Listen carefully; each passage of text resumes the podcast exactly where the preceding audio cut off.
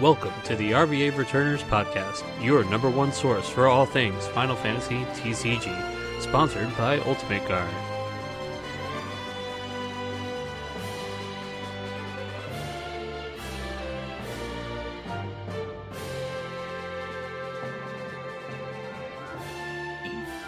All the above. E, all the above. but I'm more of a John. I'm more of an E. E. Option E, being back for the next episode of the RVA Returners podcast. Is was? Holy, That's option shit. E. we're coming fast. That's option E. All right. Oh, so are, I mean, look, oh, that's now. That's now. That- that is now. option E is option now. Apocalypse now. Whatever, whatever you want to call it. Whatever you want to call it. We are back. We are back for another episode. Uh, John, I feel like we're we're, we're back on a frequency. We, we were just here like a couple weeks ago. I I feel like here. I mean, hey, Chris, we're coming up um on the other side of some big competitive events, coming up with another We sure official event are, here, bro. and then looking down the barrel of um the next competitive season. So Oh baby. This, I uh, you know- Oh, I can't wait. as things Can't wait. get active, we uh we get active, bro.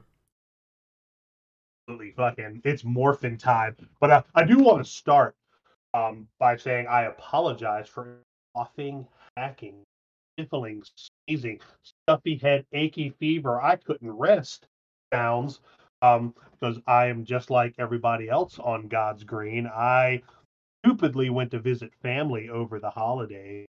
Uh, you know, I came back with the with the the fake COVID, the great value COVID, which isn't you know I tested negative, but I feel like shit, and it all it looks like a duck it walks like a duck. It's great value COVID. It's not a very great value. But it's it's not. It is it is the the EV is not there, not there at all. But of course, like I said, RVA Returners podcast. We're going to do our best to work through the you know to to clean up these streets. I'm your host Chris Adams. With me as always, badge, gun, mask on the face because he's healthy as a horse. John Schreiner, say hi to everyone. Hey, everybody. Oh, sorry. Hey, everybody. Oh yes, Yeah. yes. Yes, but we're not. But we're not alone, John. We, uh, you know, we we're, we're rounding things out. You know, we, you know, we're on we're on the North American tour. You know, I'm driving the tour bus, but we didn't. We're not getting far. We're still in the great state of North Carolina because we have a special guest with us. The last, but certainly not least, member of Team North America, Mr. Mike Powell. Mr. Mike Powell, say hi to everybody in that sweet Southern voice you have, son. Howdy, howdy, everybody. Oh man, We've completed that? the I- set, I make- Chris. Your your Infinity the whole Gauntlet set. is, uh, is is powered up. Right. Yeah, we need we need like well, I'm sitting here with a Don Bernice McNugget buddy. I wish we would have had Team North America McNugget buddies. That would have been dope. Artists, you you have your assignment. There it is. There it is. Team North America McNugget buddies. Now we've got the you know we've got Mike Powell here. We've got the Chase Nugget, sir. We did it. We've got did it. We, we, What we do you dip in, set like you. Mike? Oh, that's a What what big sauce do you dip in? Yeah. Damn, that's tough. Um, usually I go for sweet and sour, Mm. Um, okay. cause that's what Amethyst likes. So if there's any sauce left over, she'll she'll definitely snatch them up. So that's that's been like a uh, pragmatic choice for you over the years, is what I'm hearing. Yeah. yeah, yeah. Okay, okay. This this man, he he. See, and that's that kind of strategy, Chris, that gets you That's right. onto the North American Worlds team. Oh man, see, see, you're a good one because I usually pick the sauce that my wife doesn't like. That way, I get more of it. Ah. But that's why So- I'm not on Team North America. that's garage gang attitude right there. That's... That- That's, that's garage gang attitude. That's right. Holy shit. But uh, you know, we've actually still got a lot to talk about. You know, we um obviously want to follow you know Mike's journey over in Japan. Uh, you know, as he navigated the world stage, which again I want to say a huge congratulations to you. Uh, you know, for making it that far. You had a hell of a run this year, and I actually can't wait to hear about you know everything we're going to talk about matchups, deck choices, you know, any testing you did to get there. Um, and then we're gonna, um, you know, then we're gonna talk about the, as far as main topics go. We're gonna transition from that to, you know, John. It's a new year, new year, new us. Happy New Year, boys. By the way, how how, how did I not mention that right? off Happy New bat? Year, King. Yeah. Happy New Year. Indeed, indeed. Hope y'all had a wonderful holiday. Hope y'all got all the trucks and dinosaurs you for. But um, excuse me. I say all that to say that you know, 2024, new year, new goals. You know, new comp season coming up. What's the goal? I imagine they're going to be pretty similar, but you know, we'll see. But you know, we'll get to all that. But uh, you know, first we got some info. We got some some information. Maybe it's hot off the presses. I don't know. This it's Sunday, so you get a morning paper, you get an afternoon paper, but there's only one place you can go get that information. And Mr. Powell, ace reporter on the street, I need to know where do we go to get all the up to the minute information on Final Fantasy trading card game? The news.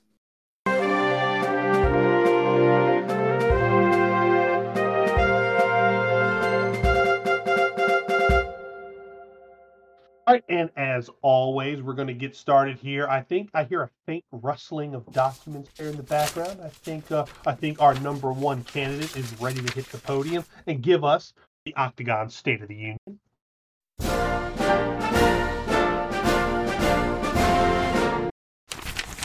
All right, Chris. Uh, we've got I've got stacks of documents this week because we are. Uh... Oh wait, nope. baby. Oh oh, hold on. These are. Nope, that's not right. Uh... Oh, this. Okay, sorry. Yeah, th- you know what all those were, Chris?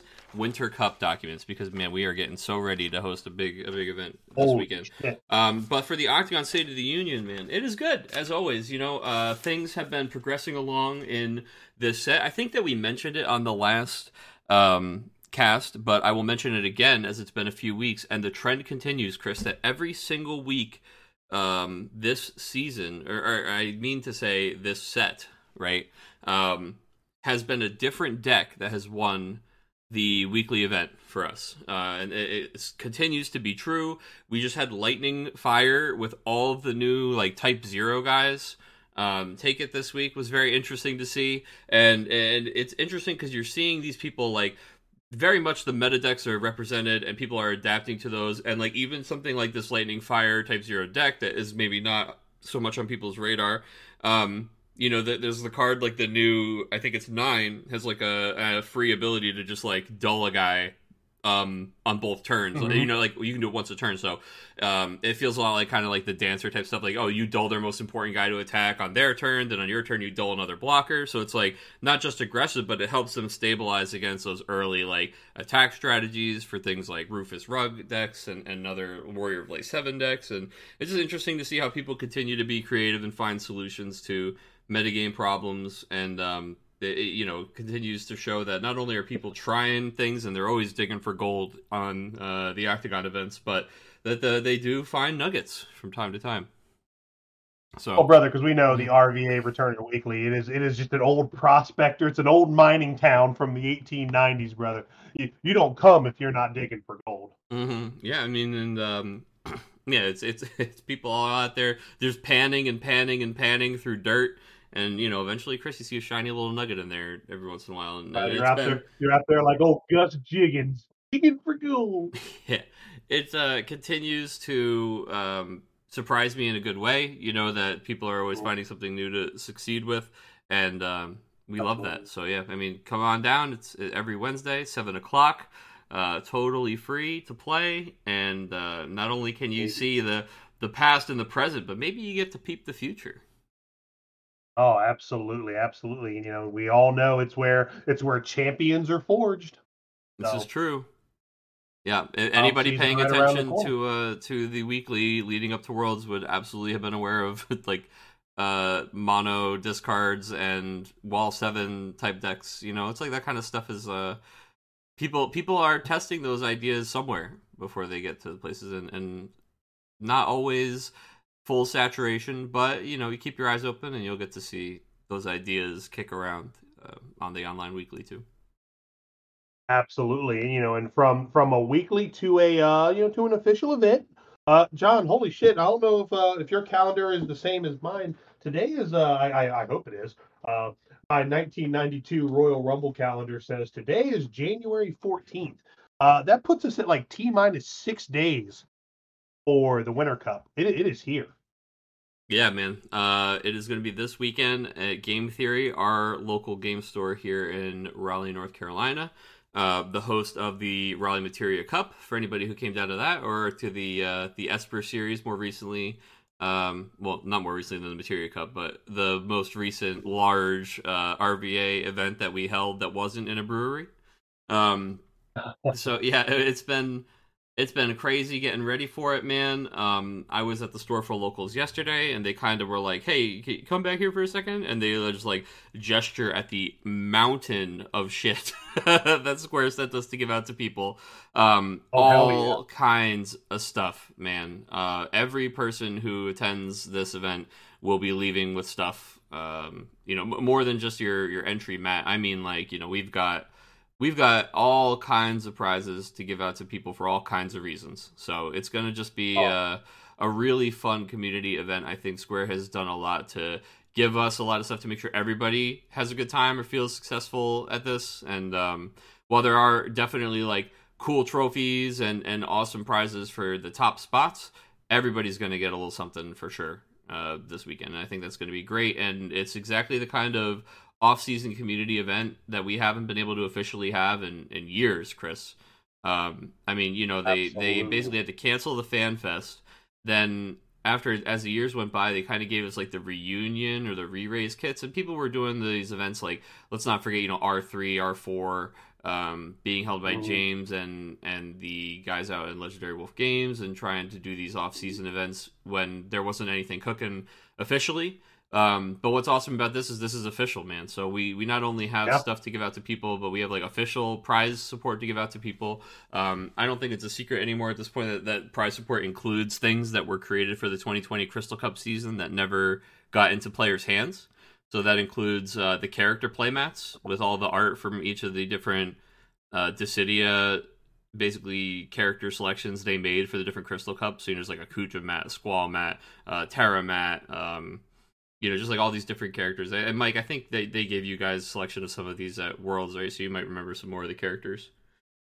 Yeah, they um, there was a Garland one, Ooh. um, a Cloud Oh, one. Oh, well, there um, you go. 'cause There's quite a few.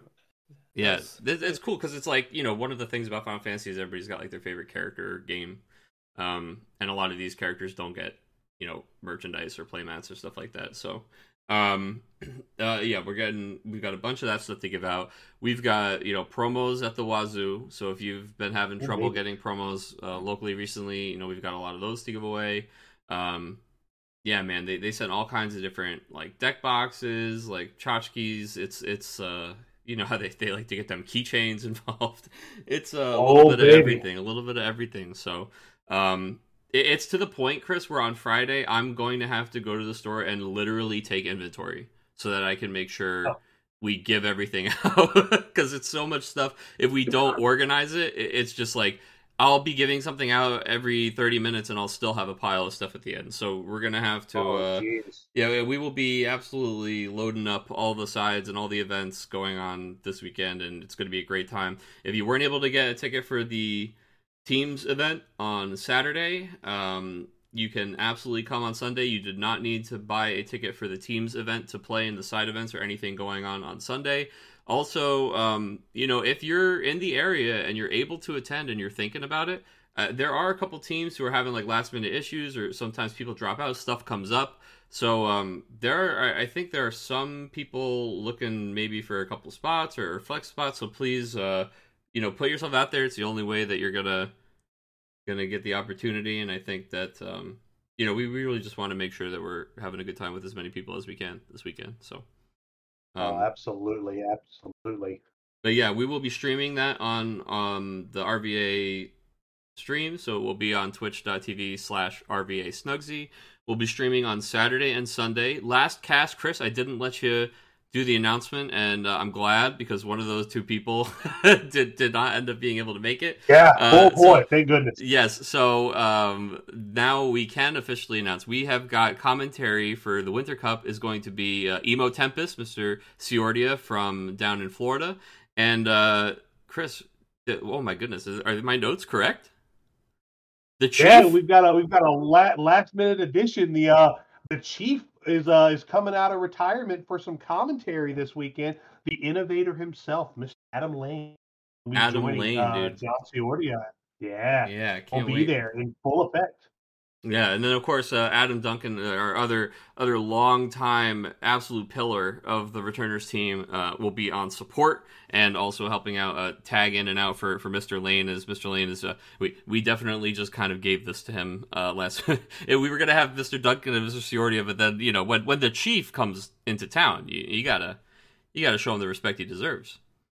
See, absolutely. Well, the thing is, John, I was actually going to wait and tell him until you know, not tell him until we were across state lines. So Well, that's couldn't back out usually that's usually what we do to him. right. That, that's, that's usually what we do. But uh, I, but there was like an issue. Like Adam Duncan might not have been able to commit full time, and then we Mhm. were like, all right, well, we're we're going to be we could possibly be short a guy. And then when Adam was like, yeah, dude, I'm coming, 100, percent I'm coming. I was like, excellent.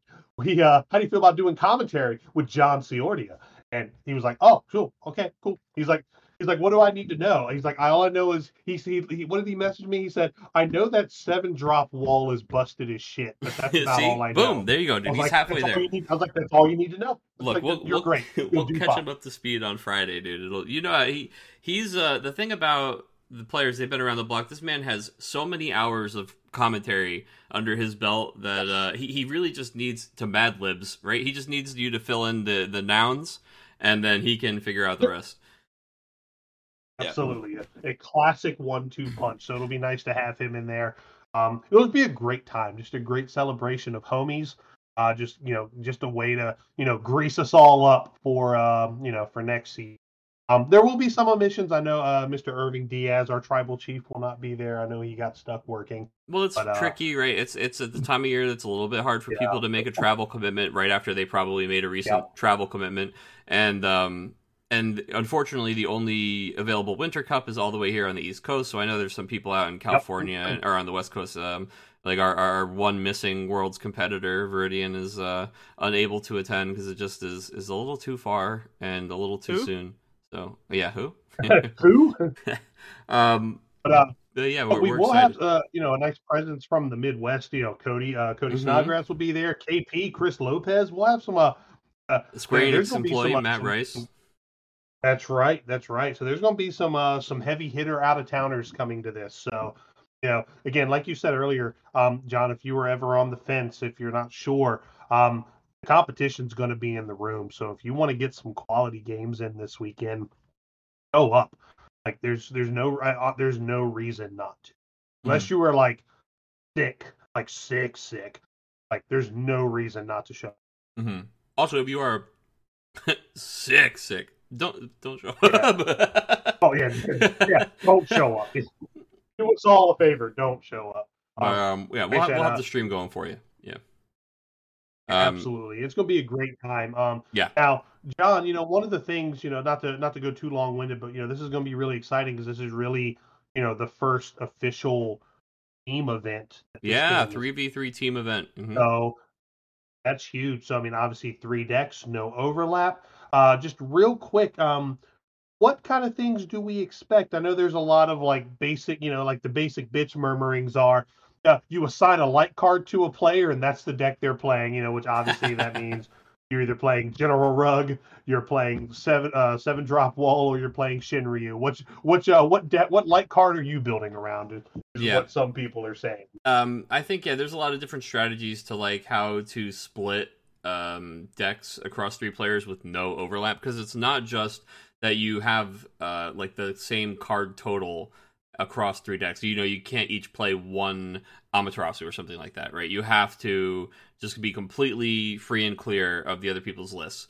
Because of that, a lot of the the thing about these rainbow adjacent decks, things like the 7CP Warrior of Light decks or the 4CP Warrior of Light decks, is they've got a lot of overlap on, on some key cards. So there are ways to build around those overlaps, but they're not just straight up not as good as, you know, obviously building with them. So I think it does um it, it's a little bit of forced diversity, right? Like it it makes people break out into an option B or C that maybe are are um, not the number one thing that they think is best, right? Or it maybe means everybody's playing like a tier 1.5 Uh, because three tier 1.5s is maybe better than a tier one and then some like lower tier stuff. So I mean, and again, it's all subjective and it's all every team is going to have a different strategy. Um, but yeah, I think I think an easy place to start is by identifying what the key cards are or the cards that you think are strong enough um, to play at the event, and then sorting them into buckets. And an easy way to do that is well, these light cards don't go in the same decks together, and they're all good. So uh, I, I, don't blame Mhm. anyone whose strategy is just starting there by sorting them into three piles. Um, but yeah, and, I- and now yeah. one may argue. Okay, no, please go ahead. I, No, no, no, no, it, no, no. Please, Chris. Oh, I was going to say because I'll say because one may argue that now now I'm now I'm just trying to get the juice out of them. But uh, but uh, Mike, what what kind of six strats are you expecting for this team event? I don't know. How, how, are are you a team event kind of guy? Have you played past trading card games where you've competed in team events? Tell me your story. I have. It's been it's been a minute though. Um, because like Yu-Gi-Oh, a long time ago had a team tag team format, and I played in that quite a bit. Um, but as for it, didn't have the same like rules about not sharing cards and stuff, so it was it was not as cool as like it's done in other games. Um, as for what I think is probably a valid strategy for this is go into it think about what decks you think are strong and Mhm. what you think other people might be playing um because like if you're going into it it's like oh yeah i need a deck that can beat wall 7 well only one of your opponents on the pl- opposing team can play wall 7 so it's not as big a worry as it would be at a normal event i think. It is Um, kind of funny that it's it, it both you, you both are almost guaranteed to have wall 7 as your opponent potentially every round right? Like like it will absolutely almost absolutely be on the team but there's only a 1 in 3 chance you play against that person on the team so it's weird because you you have to be prepared for it because it's the chances every time it's a chance that you play every round but i guess it's the same as usual right but it, it's weird because like you try to find like oh, maybe I could feel a little bit safer about it, but at the same time, it feels like you still have to be just as ready, you know? Yeah, yeah, Yeah. Like I definitely, I don't think I would go into this event playing something that has a really bad matchup against it Mm-hmm. because it's going to be popular. It like it, it should be. If Mhm. it's not, then I would be really surprised. Yeah. um, um, Oh, and then absolutely. the I think the other two like big decks probably going into the event are the ice water griever deck um that Eureka was piloting um and Kaka. Um I think the more recent list with the Neo Exdeath and stuff, that's pretty interesting and I think it's got a fairly good Wool 7 matchup. Um I think that's something to be aware of if you don't have like an early answer to Griever or Neo Exdeath, you are potentially in a lot of trouble in that against that deck. Um, Oh. and then the Rugadine Ice Aggro decks. Um, those are pretty brutal. If you can't answer early rug turns, it's gonna be a bad time. Um, and then maybe maybe on like outside of the realm of like these early turn one, I'm gonna jam a huge threat, um, or turn two dr- slam a huge threat. Um, I would say four color walls are pretty great. Like if that deck can ever stabilize, it beats most things.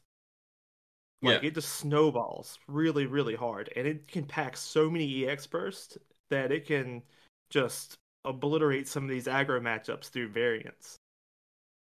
I think one of the toughest things for that four color Warrior of Light deck, though, is robbing the 7 CP wall list, or, uh, you know, at least Alex Hancock's version of the 7 CP wall list from some of its most critical cards, like including the yes. four color Gilgamesh activation Uno wild card Warrior of Light. It's just like as soon as you're like, oh, we don't have to share him, it's, it's like you're kneecapping the uh, the 7 CP wall deck. So it's not that I don't think people might try um, to do both of those things at the same time. But I do wonder if one of the the casualties of the format, um, you know, like in a single deck format, you might see that four color Warrior of Light deck more because people would opt to play that over seven CP wall. But when a thing where every team has to split these decks up and like seven CP wall, it would have to be all three people agree to not take that, or, at least the the quote unquote uh, current best version of it to play the four color warrior of light deck. So it's like I think like those kinds of decisions are where it gets really tricky on the no overlap team stuff. Um, and it Yeah. seemed even like you were saying like the Griever ice deck, like oh that and um and like the mono ice rug deck, like even those they're not you know so many cards overlap, but some key stuff, and then you're just like oh Yeah. man, damn, okay, well we can't both play this, so it's uh, It it goes is really interesting, yeah. But then there's also things that are like uh, it, it pushes people to do things like mono wind, right, or like mono water, where you're like, oh, what does this overlap with?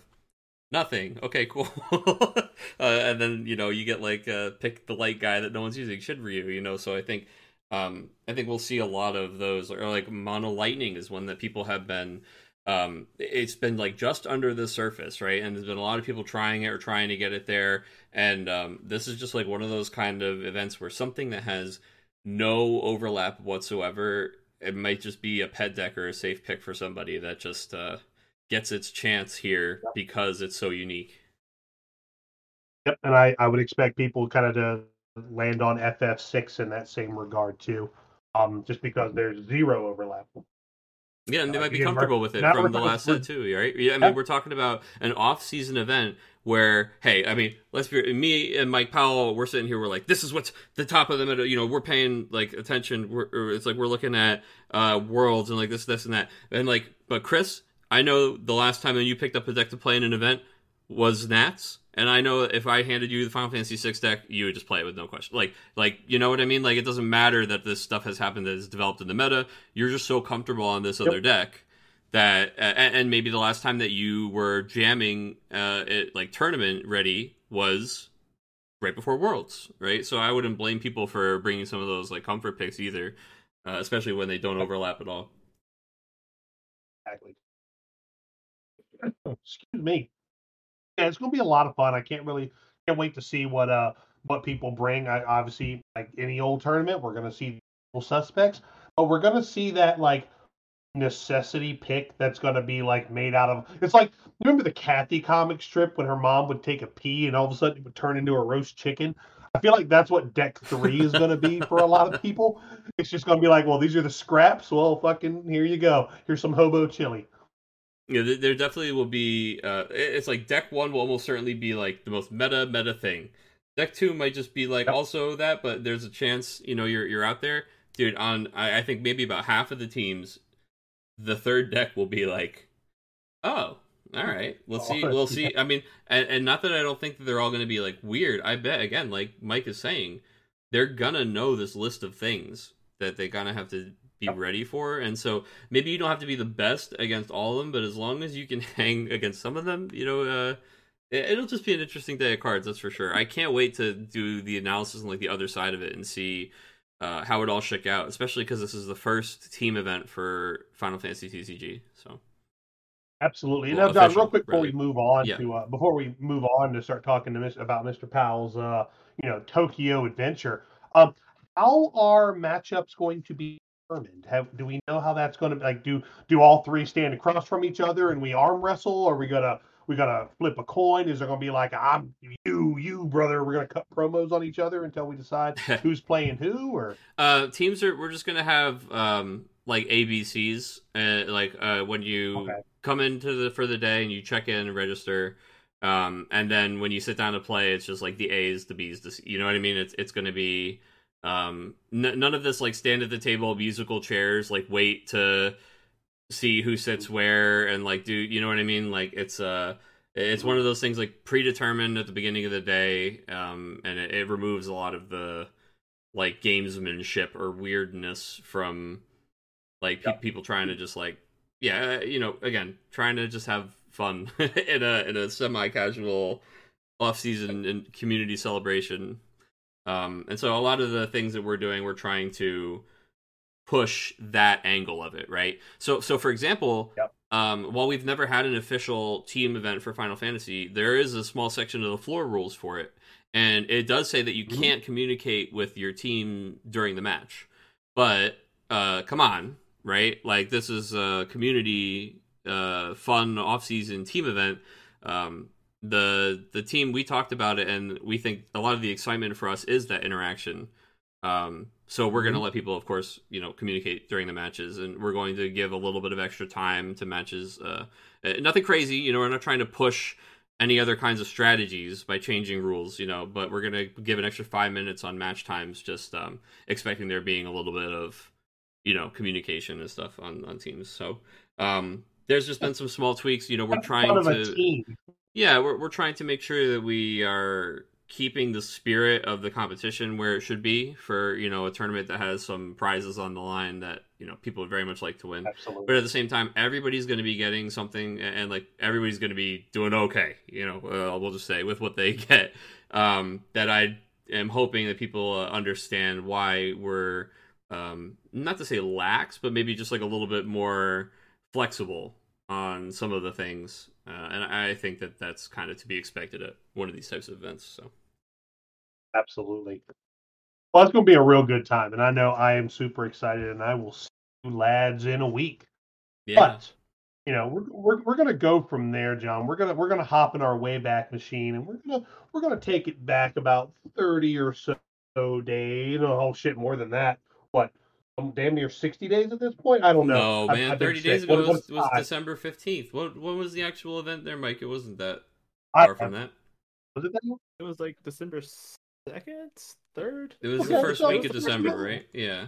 Yeah.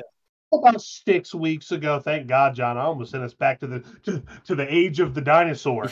Let's, uh, so let's uh let's let's put our feet up and let's talk to uh you know the last member of Team North America, Mr. Mike Powell. So we're gonna run you through the same thing that we did uh with Will and Hunter last week, or a couple weeks at this point, I guess. We're gonna start with walk us through, you know, all the testing you did leading up to, and then kind of walk us through what tech choices you landed on and how comfortable you felt. And just just walk us through the weekend. I, I'm I'm all ears. I want to hear about worlds from your perspective. All right. Um. So I'll start with Talk to me. I'll start with the testing. Um, Mhm. I think early on we were me, Hunter, Will, we were discussing. I want to say it was mono lightning because the new Odin was pretty good, and we wanted to test the Zonde. Um, the Zonde turned out to be not great. The Odin was pretty good, but overall, mono lightning was kind of mid. It- Pretty fair. It didn't yeah, it did. It didn't didn't feel like it was quite strong enough, especially for something like Worlds. Um, and I think they they diverged a bit on what they were testing and what I was testing. I was testing more mid rangey and control decks, and I think they were starting to lean more towards aggro. Um, Dory messaged me. I want to say maybe a week or two into testing um, with his mono ice deck that they they ended up taking. Um, and I did a ton of testing with that. Um, and I was I was really considering it, but I had one I had one weekend where I was testing it, and I swear every game like the first three damage were all EX burst, and I lost every single one of those games. And Oh, wow. it was driving me insane. I was like, I was like, I can't, I can't do this. I can't just lose to burst in like the first three damage. This like, it just shut me down like so much. Um, especially if it was like Lev six. Lev six was absolutely Mhm. brutal against the deck. Um, it basically was like a game ender. Um, when um your opponent would like, well, when I would Rufus Rug, which is usually your best opening, and then you see that, and it's just it's game over I basically. guess I'll go fuck myself. Yeah. um. So I scrapped it, but I kept it in mind, and I was paying attention to what people were talking about online, and I saw that other people were kind of stumbling upon the same idea with the Rugadine and the aggro ice stuff, and so I was like, oh, so this is this looks like it's a known thing. Um, people are figured out have figured out that Rugadine is pretty strong, and and then I do watch John's weekly, so I, I did notice that it was beaten up there pretty well, and um, I know Chocobo Joe was um, doing pretty well with his Wool Seven deck. Yeah. Um, Joe, look, Joe has been And- cheating three drops in uh for a while now with with Jobez. And Yeah. uh, as soon as we saw the wall card, we knew Joe would be the one to bring it to locals. And I think the first time we saw it played, it was just clear how. I think that's true of anybody. The first time you saw Wall Seven hit the field, right? You're like, oh fuck, huh, okay. that's yeah, that's that, a lot. That was Yeah. that was kind of my overall feeling with it. Like I tried to put together a Wall Seven deck. Um, my list that I was gonna if they weren't good. Um, Mhm. everything I was testing felt really like around that card felt really inconsistent. Um, had I went to Japan maybe a bit earlier, I probably would have ended up playing Mhm. the deck because Kaka was testing it, and which ended up making um Hancock's switch to it. Mhm. Um, and the list, the Japanese players list, was actually very very good, which is obvious because they they both made day two with it and ended up winning, and it's kind of what the foundation of the deck looks like now. Um, but I was like, all right, well, I want to say maybe two weeks before Worlds, we had determined that it was going to be a, a decent amount of Wool 7. Probably um, Ruggedine Aggro. And these two things were testing as, like, from what I was hearing from others, as the strongest decks. Um, so I wanted something that could stand its ground against those. So I ended up going with a mono water list that was pretty heavy on burst, and I was playing like Porom and stuff because Porom is pretty good against um General Rug. Mm-hmm. Yeah. How about Um, uh, no pretty- abilities for you, sir? Yeah, just just shut him down right at the start. It's almost like forming Um, two guys, right? Forming rug because it's like the other guy won't get their attack trigger and he doesn't get to attack. And, Yeah. yeah. Very good. Yeah, it's yeah. I don't think they can really kill it. Um, because like I think their only out is Y'shtola, and he just blanks the Y'shtola before combat, and and like I think they have to get a Charlotte out to stop him from taking Mhm. over the game. Um, but that still that still buys me a lot of time. Um, because like, but like I said, I was I was planning to see a lot of aggro, so I was like, all right, mono water, high EX burst count, Porom, like Kucha Lane, Lev six. Um, I was playing the Opus one, um, three cost Leviathan in my list, Mm-hmm. um, because bounce felt actually pretty good from like what I was testing. Um, and I was trying to cut back on the monsters a little bit because monsters were feeling a little too slow against the things I was testing against. Um,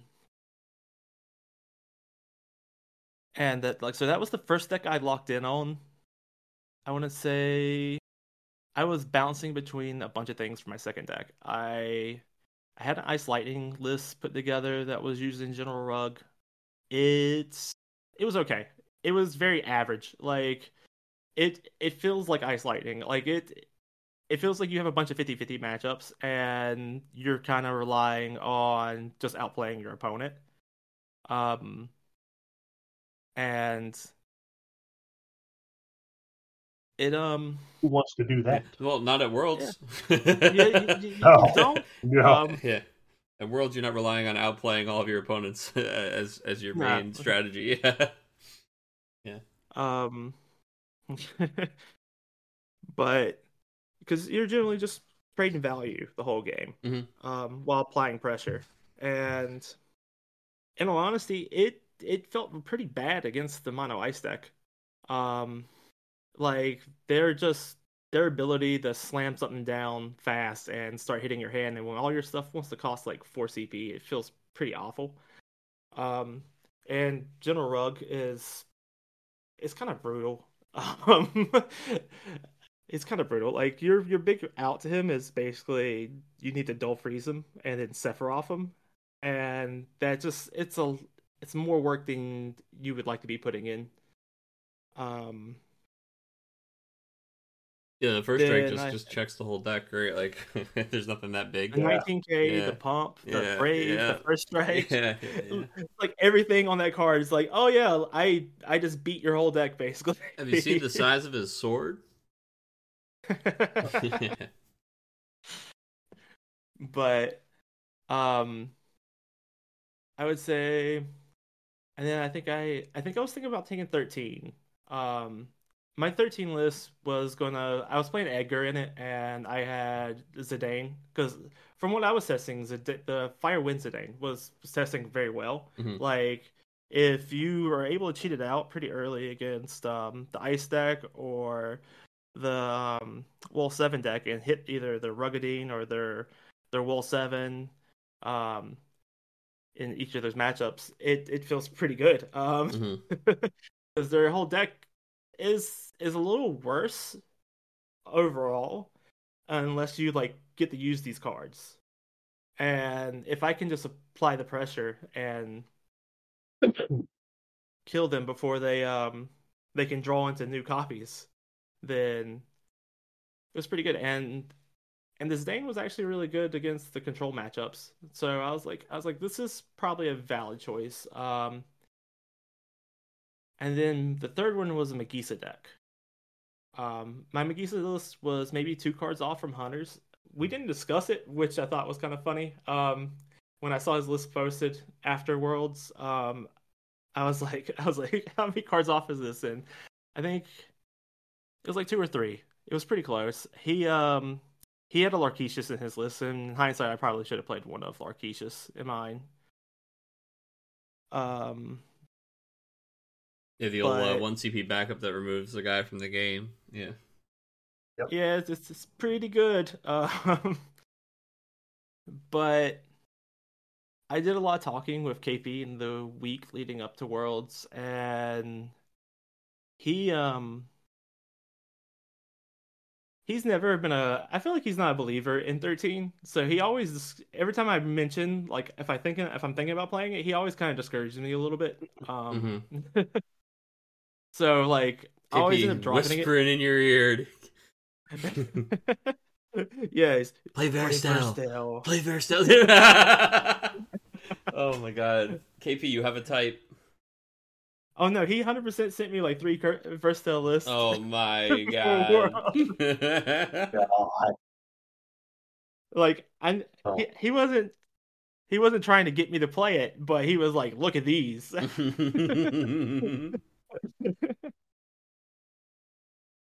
Never But, change, um, KP. Not surprised. Right.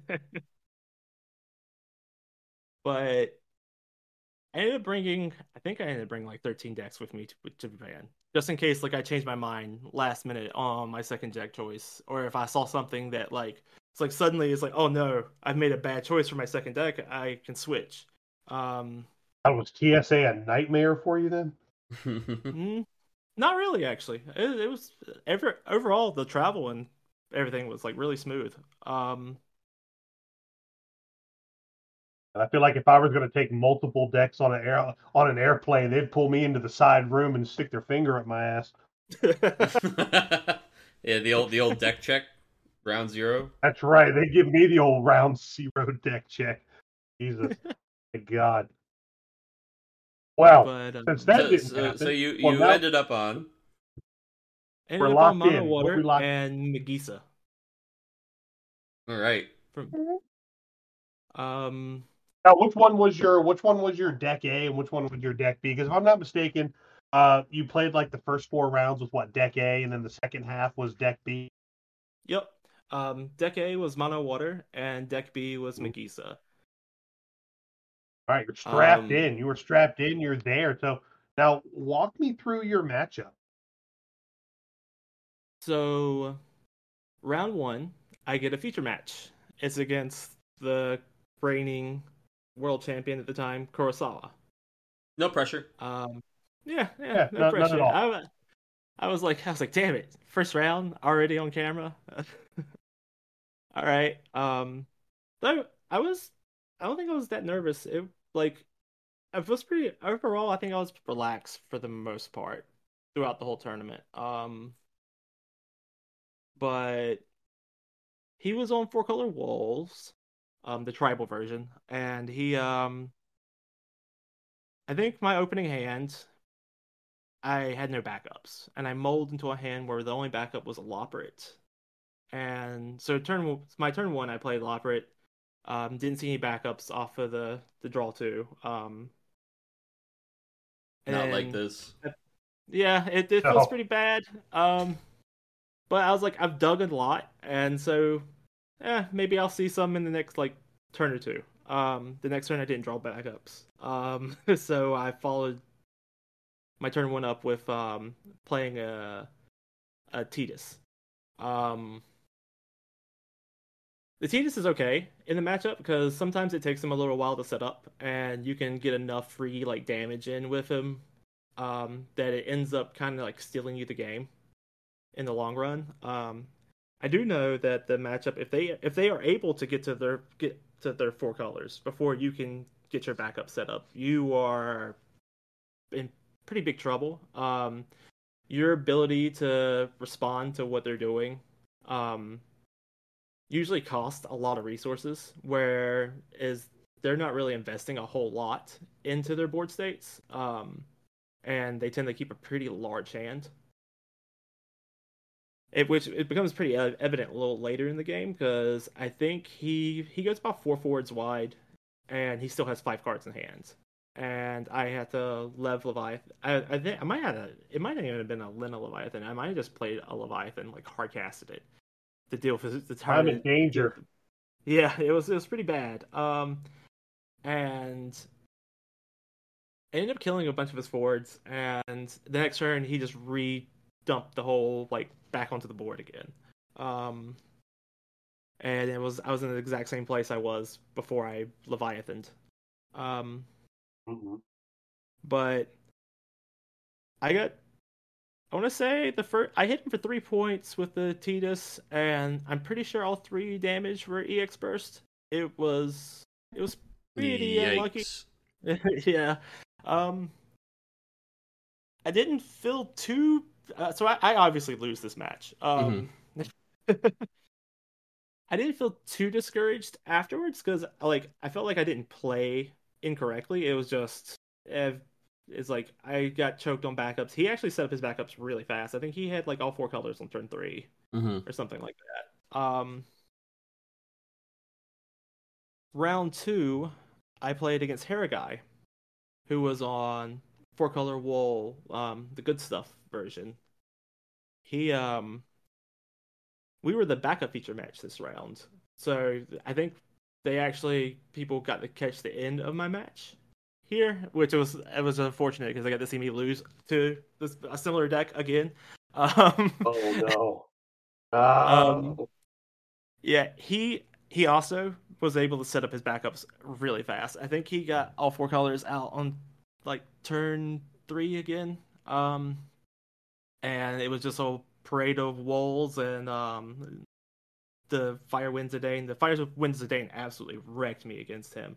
Um, like he was shredding my hand with, and I could not draw a way to like just answer it.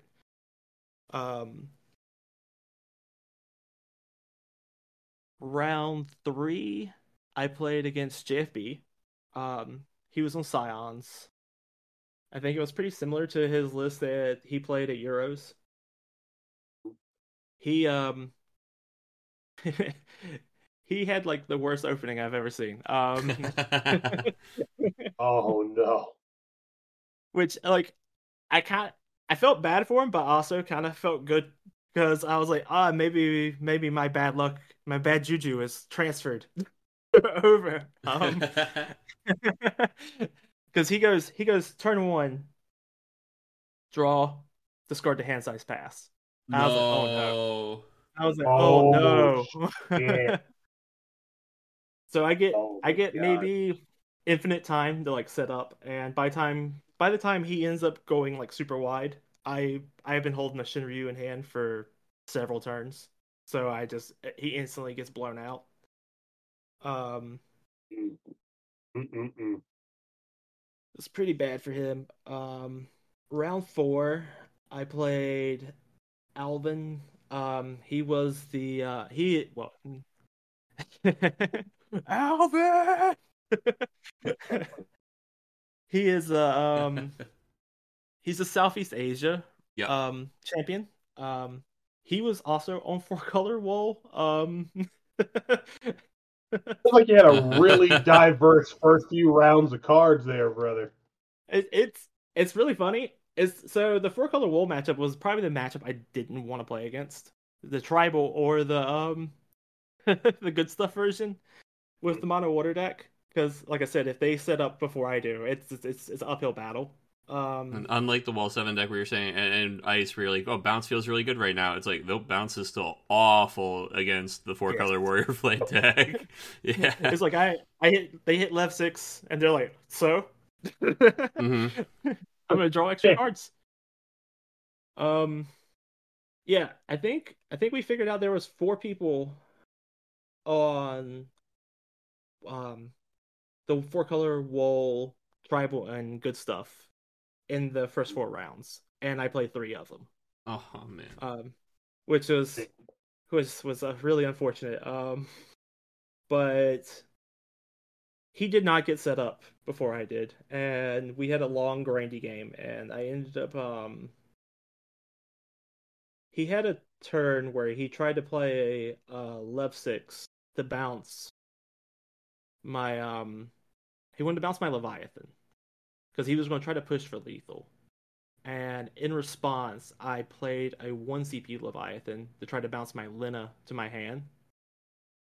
So it, I would get a double Nick 9000 of my Leviathan to like just pretty much clear his board so he wouldn't be able to attack and then I'd be able to kill him on the swing back. Um, and in response, he hard casted another Lev 6 from his hand, targeting my Leviathan. Um, which ended up costing him his hand. And left me it left me with uh left me with like one blocker. He was planning on bouncing the leviathan and then bouncing my other forward. And it it didn't work out for him quite the way he wanted to. He um after the game i think he told me that the he wasn't expecting the one cpu i mean not the one cpu the opus one leviathan. And it just really just screwed up his whole turn um Got him. Yeah, with, with uh, unit down, that two CP like just answer the instant speed answer is so important. I think right now. Yeah, it's it's it's pretty strong. Um, but so I ended up two and two with um the water deck. Um, and I was I was kind of happy because it's like I was like oh I played three bad matchups, and ended up two and two. Like I'll I'll take it. Um, nice turnaround. You turned the ship around. Nicely done. So on the deck B, round round five, I have to play against Viridian. I know Viridian's Earth Lightning, and I am I am pissed. Because one, I'm paired down against Viridian. Uh, I know how bad the matchup for Magissa is there. Like, I played a lot of Earth Lightning this past season, and it, it is dreadful. and you you sure get your Magissa practice in. Yeah, uh, around here. yeah, yeah. I, I don't know how many times I've played Hunter with that deck, and he is like bitched about the Earth Lightning match when he's playing Magissa. he's like, it's unwinnable. Yeah, I mean, all you're doing is wiping his board over and over, and, and his whole thing is not committing to anything but the forwards on the board. So yeah, just ugh. Yeah, it was um the game ended up going pretty long. He couldn't really apply pressure um to me cuz I I was able to keep putting threats out despite the fact that he was able to keep killing things. Um and he was worried constantly worried about haste. I don't know why he was why he was too worried cuz I I don't think I had him like to the point where I could push for lethal. So he Mhm. probably could he could probably take a point or two damage wise. Um I think I ended up almost decking out because I played one Magissa, he kills it, and I don't think I see another Magissa till I was like two thirds of the way into my deck, um, which was pretty awful. I like is when the deck is literally named after her, um, it becomes pretty bad when Mhm. all you have is these little ping effects that Hmm. and the things you want to search out with her. Um, but that's that's the deck works like that sometimes. Sometimes it just it the you have the little variance that it comes with. Um, so I lose there. Round six, I play against Shota Inamoto. Um, this was a feature. He was on four color walls. Um, you think sure he got had- your reps in, huh? Jeez. yeah. Oh boy. Jesus. he um he had I think he had a pretty bad start. He because he went he goes turn one play Tiro and that was that like the stuff the alarms is like oh he's got a really bad opening hand so let's just press. Um which is ended what I, I ended up doing. I I get him to two damage and I think I'm setting up trying to set up the board where I, I might be able to kill him the following turn.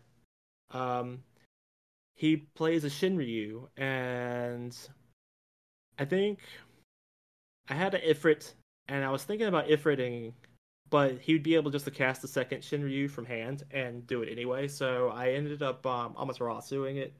Um, if he has the second Shinryu already in hand, then it's it is what it is.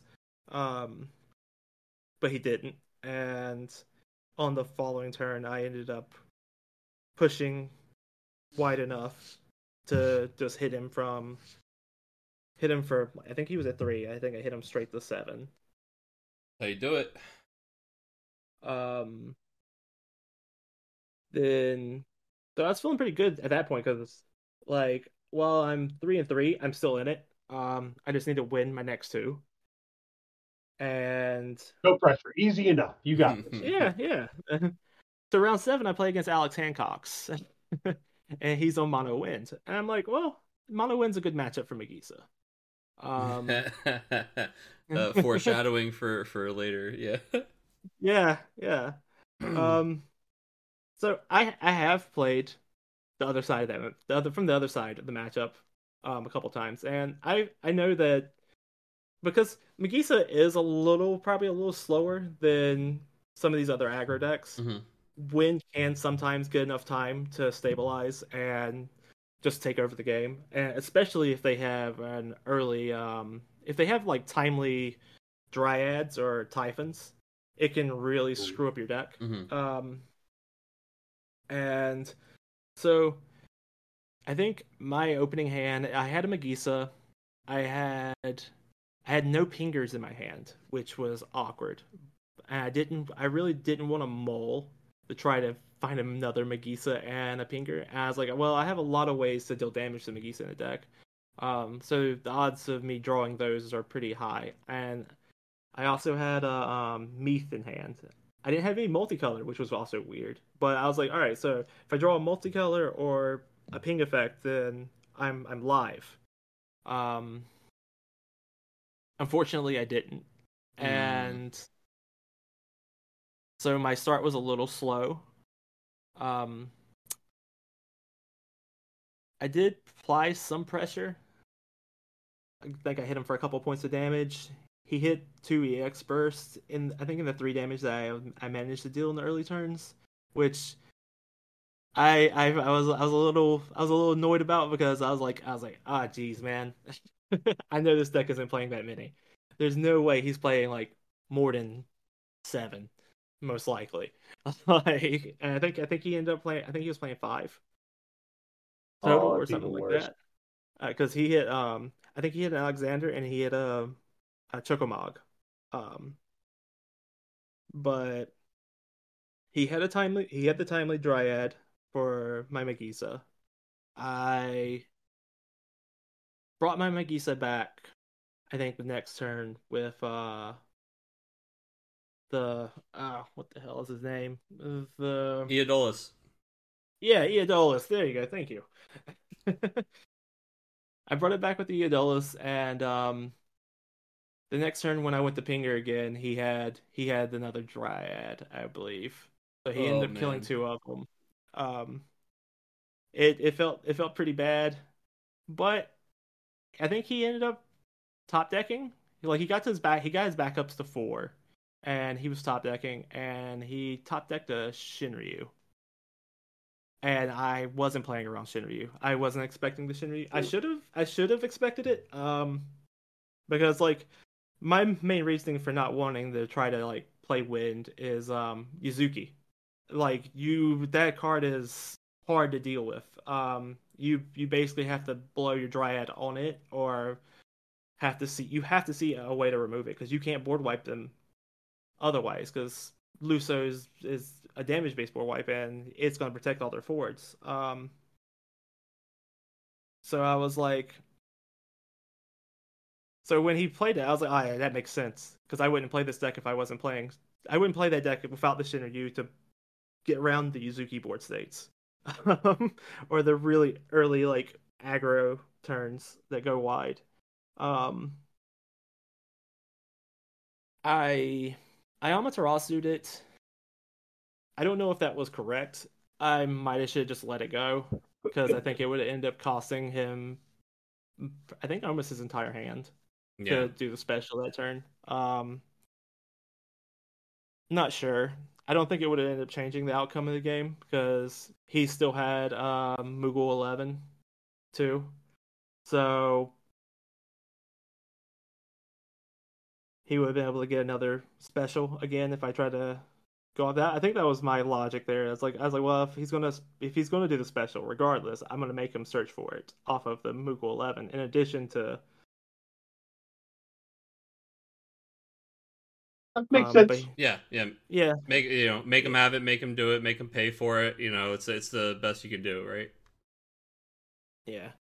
But um he stabilizes and I think he ends up um he ends up board wiping me with it and then I think he ends up Lusoing me a little bit later and it was pretty much done. Like wind snowballed the way wind snowballs and um I know after the game he told me that I got insanely unlucky. Like he's like he just between the burst and the Shinryu as just he's like he thought he was dead before the game even started. And between and also me not having a way to ping the Magissa turn one. Um which it's fair, but I'm not gonna pretend that like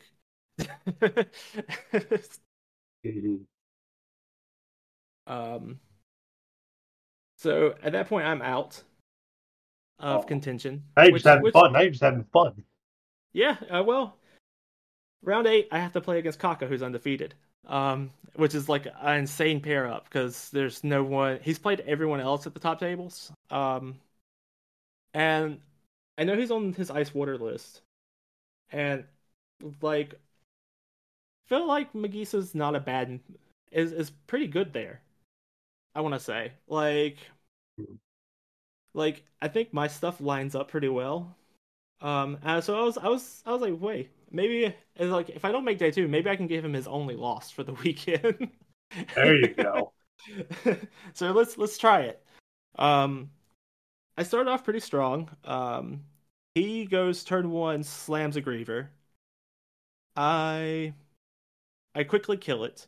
He um, he goes and gets Ultimecia, does the stuff with her, and then the following turn he plays another griever. I'm like, well, damn. Um, I managed no one plays this- around the turn two griever after the turn one griever.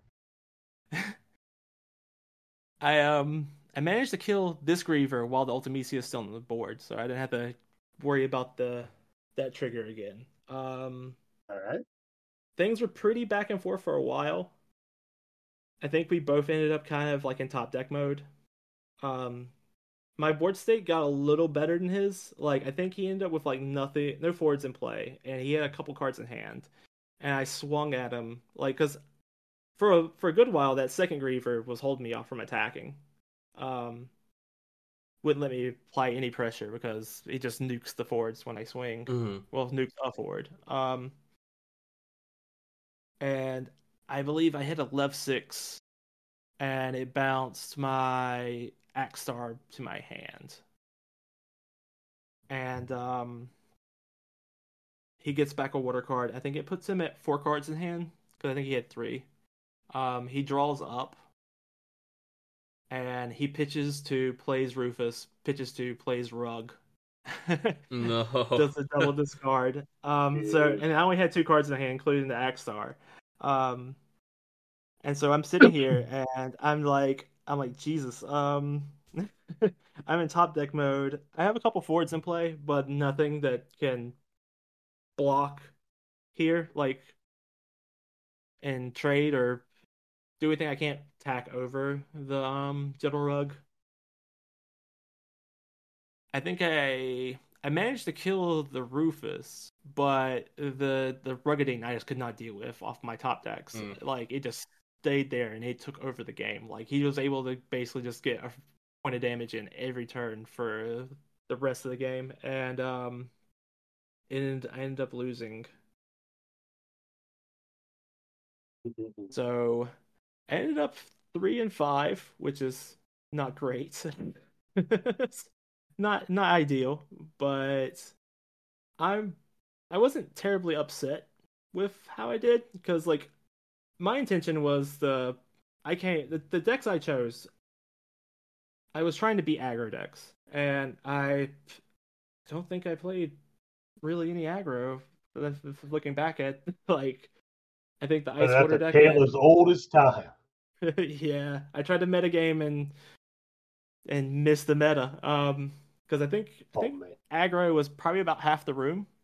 I think we Yeah. like figured out all the deck lists. Uh, It was all just on the players. half you weren't sitting on. Yeah, yeah. It was. It, I think it was the the loss in the first two rounds. I think the aggro decks were winning, and I I I put myself out of their brackets. Um, yeah. Wound up in the forest of four CP wall.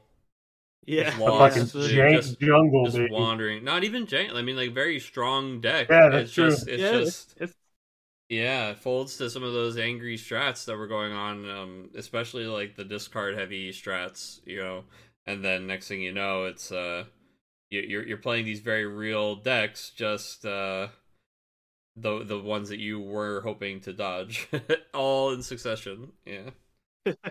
yeah, it was um I was I was really surprised. Uh because in the testing for worlds, like I tested four color wool and I tested against the ice deck and and it was it didn't test well. Mhm. Yeah. And I was like I was like I can't bring this.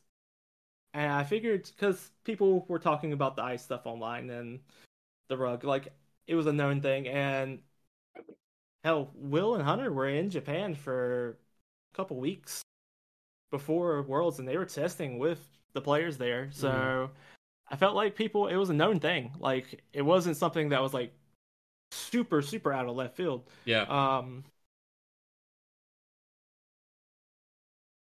is I just wasn't expecting that much, or well, it wasn't. It wasn't a whole lot. It was. I just happened to. you play were against expecting to play against it that much. Yeah. Yeah. Yeah, yeah. And and in many other versions of the tournament, you would be right, right? yeah um like i think i um i think i was telling will that um the decks i chose would have probably been great in top cut yeah, Like- yeah, yeah. Just hadn't uh, uh, having a chance to get to play against those lists is what you were looking for all weekend, right? But it just wasn't the stuff that you got to jam. yeah it was it happens though i like I, like i said i wasn't i wasn't terribly upset about it um i was like i think i played well overall um i never really felt like any of my opponents were a lot like so much better to me that like the skill gap didn't feel massive at like any point that I was playing. It always felt like felt very tight and variance was going both ways for both players. Like who hit burst bursts were really swingy on games.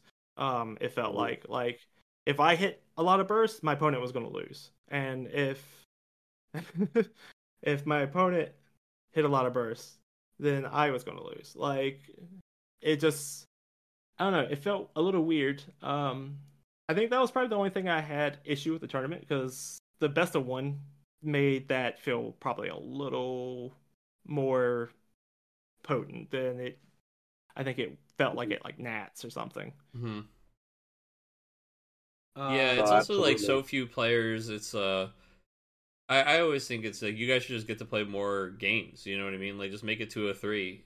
Like you're there at Worlds to play the game as much as anything. You Exactly. know? Yeah. Yeah, I wouldn't have hated best two out threes. Yeah. But um, Yeah, that would have been good. But I will also agree with you, Mike. There is no, it's there's there's no timeline where you don't deserve to be in that. I'm glad I'm glad you felt the same way. I'm glad your games. Uh, um, you know, I, I would take going three and five at Worlds over going. I don't know. Seven and zero in a Crystal Cup because you're at fucking Worlds. You know. yeah, like the floor That is was- pretty high. Yeah. yeah, that was my mindset Exactly. going to it. I was like, I, I'm, I'm here. Like, so it's just an accomplishment to be here. Um, Mhm. That being said, it is still a little disappointing. Like I, Of course, right? Yeah. yeah, You know. like you don't want to travel all the way across the world to not do well. You know what I mean? I definitely get it. I mean, Japan was hell of a consolation prize anyway. Exactly, exactly. I know. Uh, I know. I speak for everybody here when I say we are definitely, definitely damn proud of you. Uh, Absolutely, you had brother. a hell of a season. Thanks, brother. Hell of a season, and uh, we know good and damn well you can do it again. Um, but with with that being said, you know, we're gonna we're coming close to wrapping this thing up. 2024 is upon us. That means a new, a fresh comp season. The slate is wiped clean. So I'm going to start with you, Mike. What are uh, what's your goal? Do you have a uh, a 2024 Final Fantasy trading card game resolution? What is it you are looking to accomplish this year? Well, I set goals every season, so um, There it it's kind of like it's the thing I always um do. Like this past year was go to Worlds, and hey, I did it. Um, this um this time I think I have two. Um, I want to win a major. Like I haven't won like a cup yet, or a national tournament or anything. But I would I would I would like to like that. That's a step up from what I've done so far. Like I've come in second, but I've never won Mhm. anything big. Um, and then I want to go back to Worlds and do better than I did this time. Mhm. Absolutely.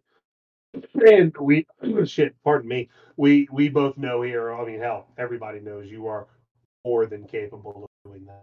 So I look forward to seeing it. Um, and I definitely hope it happens. You know, I'm rooting for you. You know, I am. Now, uh, now, John, what about you? Yes, what sir. what kind of goals do you have going into this season? Brother, my first and foremost goal is to play in more events this season. Um, we didn't have, I mean, there were what, like 20 LQs and six uh, Materia Cups last year. Of course, we got to host, we had the privilege of hosting one here in Raleigh and, and uh, be in this horse death, so I don't have to go too much on that. But, you know, it just means I, I was working that one, I didn't play in that one. So for me, it was um, I went to Florida, of course, with you and the boys uh, at the beginning of the season, Garage Gang. Okay. Um, and then uh, I actually wound up flying out to um, a local or, or like a league cup or whatever. Not a league cup. I'm getting my games crossed. You know what I mean? Local qualifier, uh, store championship. Uh, you know, flew out to one of those um, because near me, man, it was like a nine hour drive to get to the closest one. It sure it was was. on like a Sunday. It was in like up, upstate New York on a Sunday. Dude, there, well, there like- was like Georgia on a Sunday, so I didn't go to that one, and that's where uh, that was like Hunter and Sam Tool, and then there was Mm-hmm. another one that was like ten hours or something, nine hours uh, in West Virginia Wasn't that these that was, guys like, went to. Wasn't like played in a Winnebago or something? Like it was in a hole in the wall. I, I don't know, man. It was like there were just a bunch of them that were like I. It just was like so crazy that that was the closest it could be. It was like the same amount of time and effort to just like travel to a real event. I don't know. So this year I plan to to go to more of them. Um, you know, I'm really excited and optimistic about the quantity of events and the quality of events for next year, especially seeing the level of support that we have um, from a square for the Winter Cup. So um, I'm really excited about that, and I'm really looking forward to this competitive season. I think there will be plenty of uh, additional opportunities, so I'm looking to take advantage of a lot of them um, and get back to Nats. It's very strange to miss a year for me, so um, Mhm. I will be absolutely getting getting back to that. But that's kind of like the level I expect to be at for myself. So, um, Mhm. of course, of course, this year I'd like to. Um, I'd like to definitely perform well at one of the Crystal Cups or Materia Cups since my road to Nats has always been the local qualifiers. So um, not not to piggyback on Mr. Major over here, but yeah, you know, I think that's um, a, a big aspiration for a lot of people is like I just really want to to do really well at one of the bigger events and uh, and you know qualify and get into Nats, brother. How about yourself, sir? Well, I mean, again, again, the overlap is definitely there. Um, I want to just because I I ended last season on just such a low note. I wish I would have put more time into it after blowing my wad. At, you know, finishing second at the first Crystal Cup of this or Materia Cup of the season, um, and then just doing nothing. But also, too, to be fair, like you, you you hit the nail right on the head. There was just no other events that I could go to and it be worthwhile.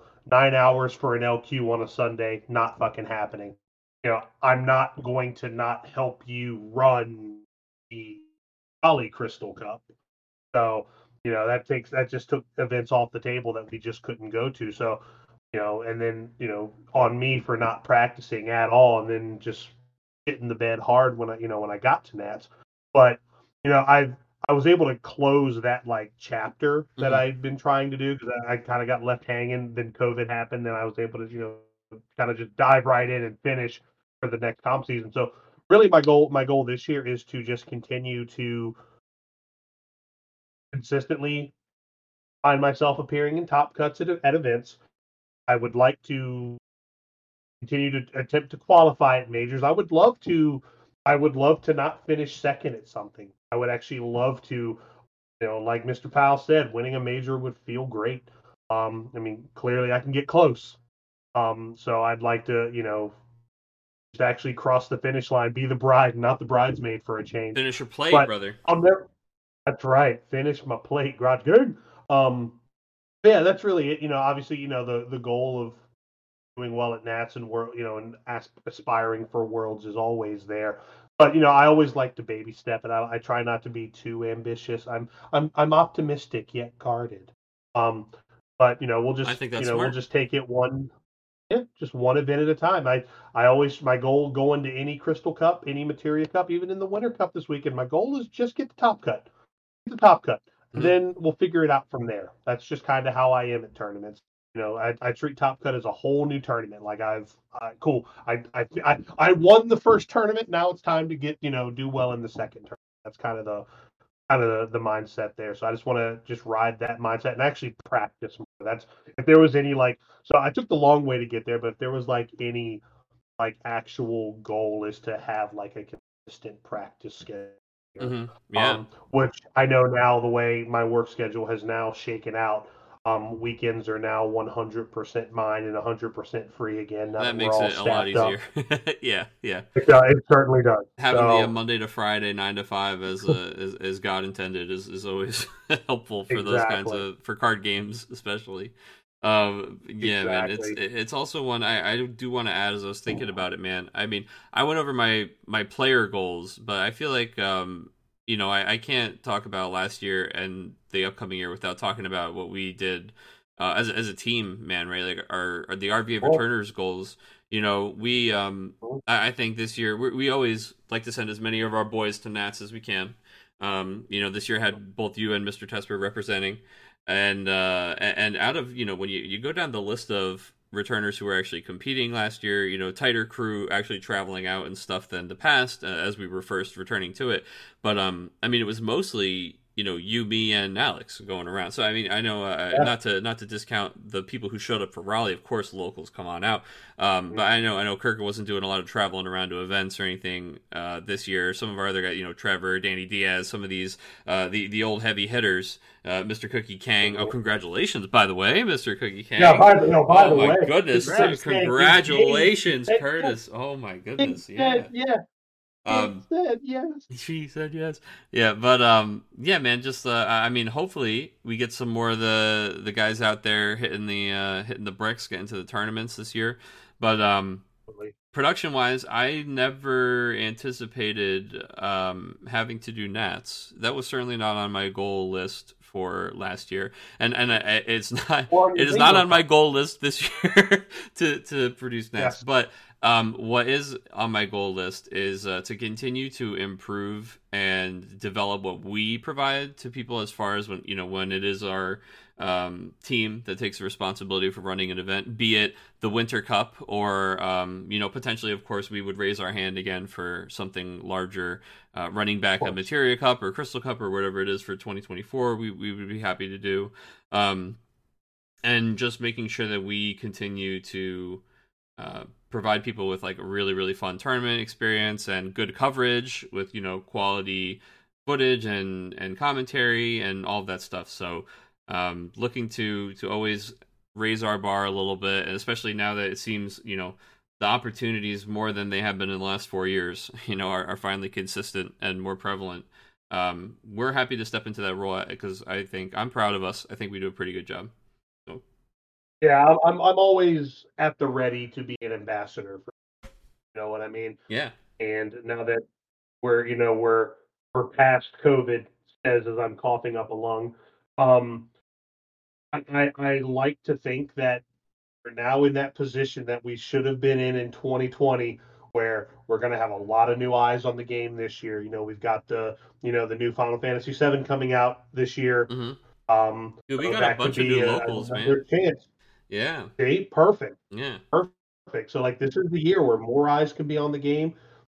People should, you know, ideally if there's more events, people will be able to come out in more consistent, um, you know, and more and more of a consistent frequency, and we all win that way, right? Like it doesn't matter where Yeah. you go, from from locals to worlds, man. We're all winners at that point as long as the game is thriving and surviving.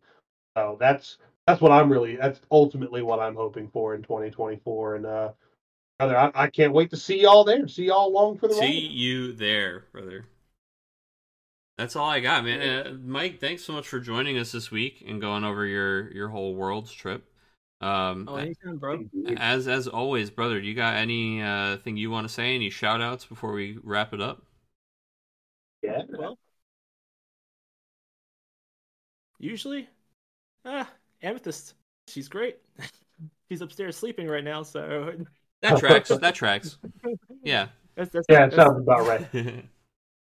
that's like ninety percent of her you time. She's you like are definitely all right, we But both of you are definitely for uh, those, brownie points. cornerstones of indeed, and you are both definite cornerstones of the community. We all love having you. You're always a, a sight for sore eyes when you show up at events. all right, well then I will see you guys uh, in six Do, days. do you have more, Mr. Connor? Do you oh, have yeah, oh, go ahead, go ahead. Oh, no, no, no, You wanna get, get another one, like, I was gonna shout out you guys because you guys are Oh. fucking great. Oh, thank you, brother. We weren't fishing for it, but you know we'll take them. Yeah, Oh, you got everything you. you guys do for the community is awesome. Like, I don't know if you, uh, if, if you guys are aware, just like how great it is what you do. No, thank you, You. man. Flattery will get you Thank you. everywhere. sir. Yeah. Thank you. Uh, we it, it comes from a place of love, and we're glad that people still enjoy it, even after you know the changes we've gone through, the ups, the downs, the the near leavings, the you know what I mean. So we definitely appreciate it, and with a comp season right around the corner, we're going to have much more to talk about. We're going to get back to you know that frequency we keep wanting to get back to. Um, so thank you, no, thank you, Mike. We do it for people like you. I mean, yeah, it's the it's the best uh, thing that you can get out of doing this kind of stuff is, is people participating and enjoying it and and paying it forward themselves, man. It's just as um, this game has always been a very big by the for the community game, and um, Absolutely. yeah, it's it's kind of the same energy we say for the Octagon thing. Is like as long as four people keep signing up and people keep watching, like we'll keep doing it. And it's just like yeah, as long as the community pays us back in full, like and we pay it forward, they pay it forward, and it just it's it's awesome to get to do this kind of stuff and and it means a lot to hear that from you guys. So thank you so much, man. You're welcome. Man, that's I, that that I, I nothing. I can't end on a better note than that. So uh, we will see you guys next week in person at the Winter Cup at Game Theater. That's right. We'll see you there. I'll try and get this one up uh, sooner rather than later. Hopefully, on a little Monday morning drop for the people, and uh, and you guys, you too, drop. can get prepared for uh, the Winter Cup, man. So see you there. Indeed. See you there. Bye bye. Thanks once again for listening to the RVA Returners podcast. If you like what you heard and you want to hear more, you can head on over to RVAReturners.com.